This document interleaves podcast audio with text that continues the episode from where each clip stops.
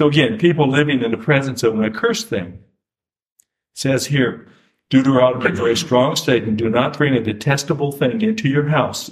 That is another one like an idol. Or you, like it, will be set aside for destruction. Utterly abhor and detest it, for it is set apart for destruction. And whether you worship that particular thing, and so you end up uh, being the, the focus of, of God's curse on you, or whether you're just around nearby in proximity, it doesn't matter which way it is, that, that you cannot, it will take away God's blessing to have an accursed thing around. Uh, I read a thing, uh, uh, let me say implication now. Just possessing uh, statues of Buddha, crystals, artifacts from tribes, etc., if occult related, that's a big thing, if occult related. Uh, in other words, if they've been blessed or dedicated in some way to the kingdom of darkness, they can give an opening to Satan and bring God's wrath even to the believer. Uh, there are certain books, the Book of the Dead, that is out of Tibet, but also out of Egypt. And sometimes having them in the library will bring a presence into the house that you did not want. Again, I have books of the occult, and they have not done that, but there's a reason why I have it versus one you have it out of curiosity or something. An interesting thing here is that uh, if if a Buddha or crystal or a, an Indian artifact that has been dedicated to through a shaman or a priest what have you for occult use, if it has a special significance and can draw, shall we say, uh, uh, spirits from the kingdom of darkness into the presence of, of us. Uh, what about oil that's been blessed or water that's been blessed? Is it significant or not? Us Protestants, boy, we say, you know, that's a Catholic thing. but in actual fact, it hasn't been. We had an Anglican friends in, in England. Uh, we, we know in England also in Spain. But uh, Burl, she would explain to Connie that uh, when it came to, it was water, wasn't it? It, it had everything to do at the, that all of the, um, the, the cloth used in communion. Oh, that's it, right. And everything, uh, everything connected with that, when it's been blessed, has been set aside as a bless, as blessed. So you, you have, might have the jar of, uh, the bottle of wine that has not been blessed. And when it was poured into the crucible and it was blessed, then this became holy. So we were at her house one day and she was washing the linens. That's the word I was looking Yeah, for. Washing the, the linens. And she said, and you do know that you never just pour that water down the drain. Because there is some element of the holy, the blessed, that's now into that water. So you pour the water on plants. Yeah. You know, It just goes to you. They have. I think it's great. yeah, British Anglican have a, I think, a per- perfectly uh, better, in fact, view of it than we just, because again, we, we don't even take communion and say communion has any significance. We're very careful to say it's just a, a, re- a ceremony of remembrance.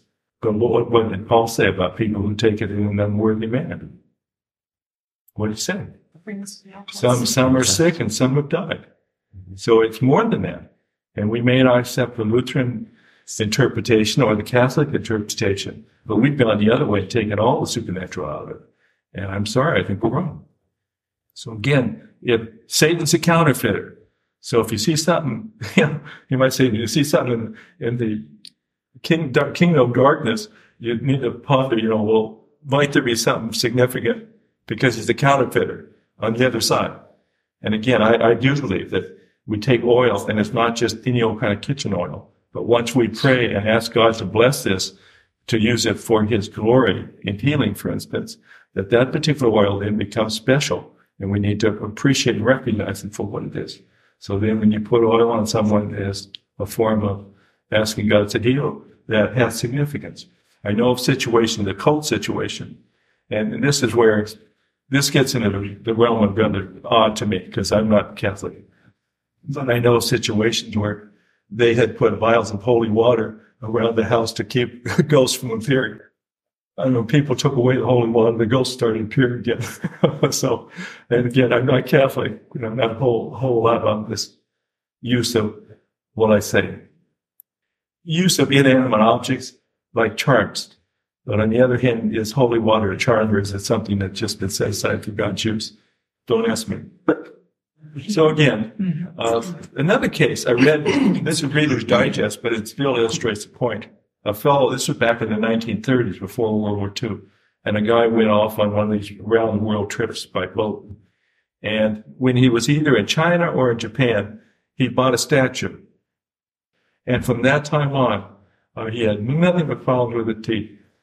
Uh, it just it was constant it, to the point where he would have to pull his teeth, and you know, he was just we're talking about months here, and he's just in agony constantly with this problem of his teeth. So eventually, he ends up in California, and he goes to Chinatown, and he takes this statue, and he and he asks some Chinese guy, "Oh, what's is this significant of any kind?" And the Chinese guy, "Yeah, that's a word off toothache." Oh, and he puts up and he puts it, he takes it and puts it up on this little stand and then goes in and presents some sort of a little sacrifice to it. So and this was again Reader's Digest. They weren't even talking about this great spiritual significance. Just isn't interesting.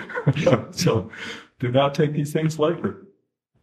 So again, we have occurred things that are accursed, and again recognize all that just because uh, for instance, uh, what I say, you have these like these uh, Indian artifacts of various kinds.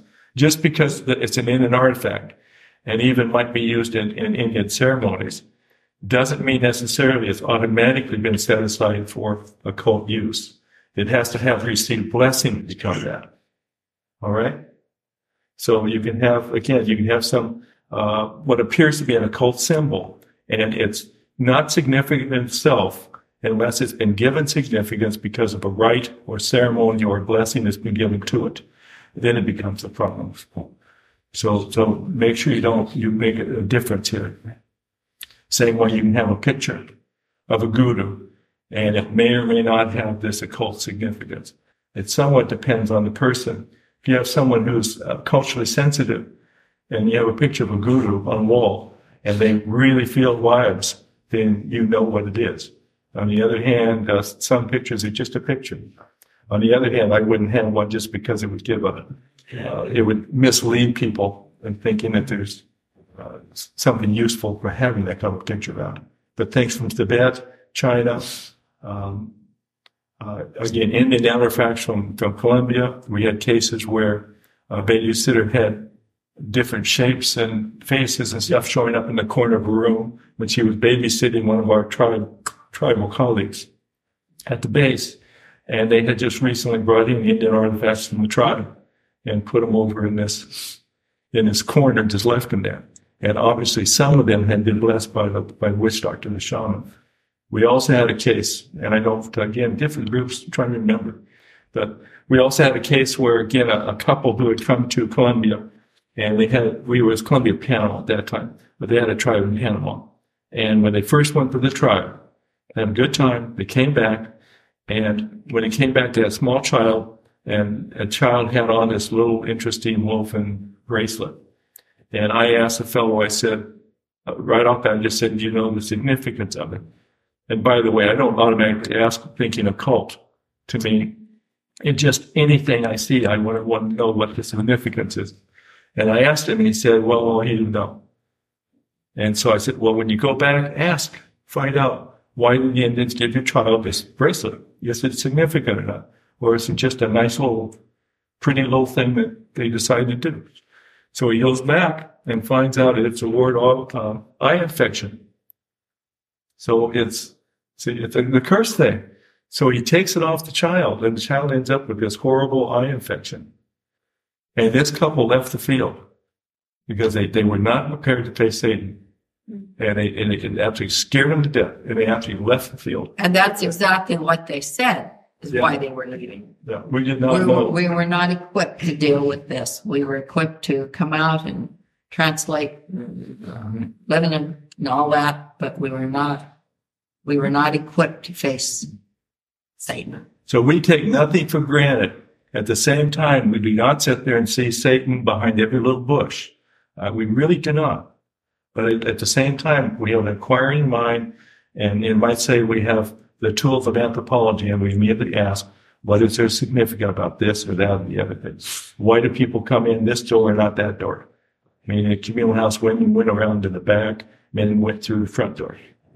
And um, uh, anyway, there's all kinds of rules, social rules there, and sometimes they're just social rules. Other times they, they may have significance.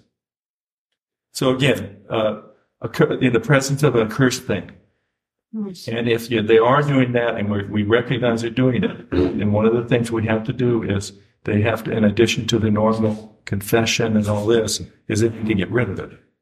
Not just keep it. But also, if they're going to get rid of it. Uh, do not just lightly get rid of it. Pray a prayer of protection at the time you destroy it. Don't assume you can just destroy it and it doesn't matter. Don't just give it to Goodwill. Like, or give it to, yeah, give it to someone else like they did for me. They gave me as a cursed item, gave it to Richard, and they were afraid to throw it away because it had a, a curse attached to those who would throw it away. So they gave it to Richard without telling Richard what it was for.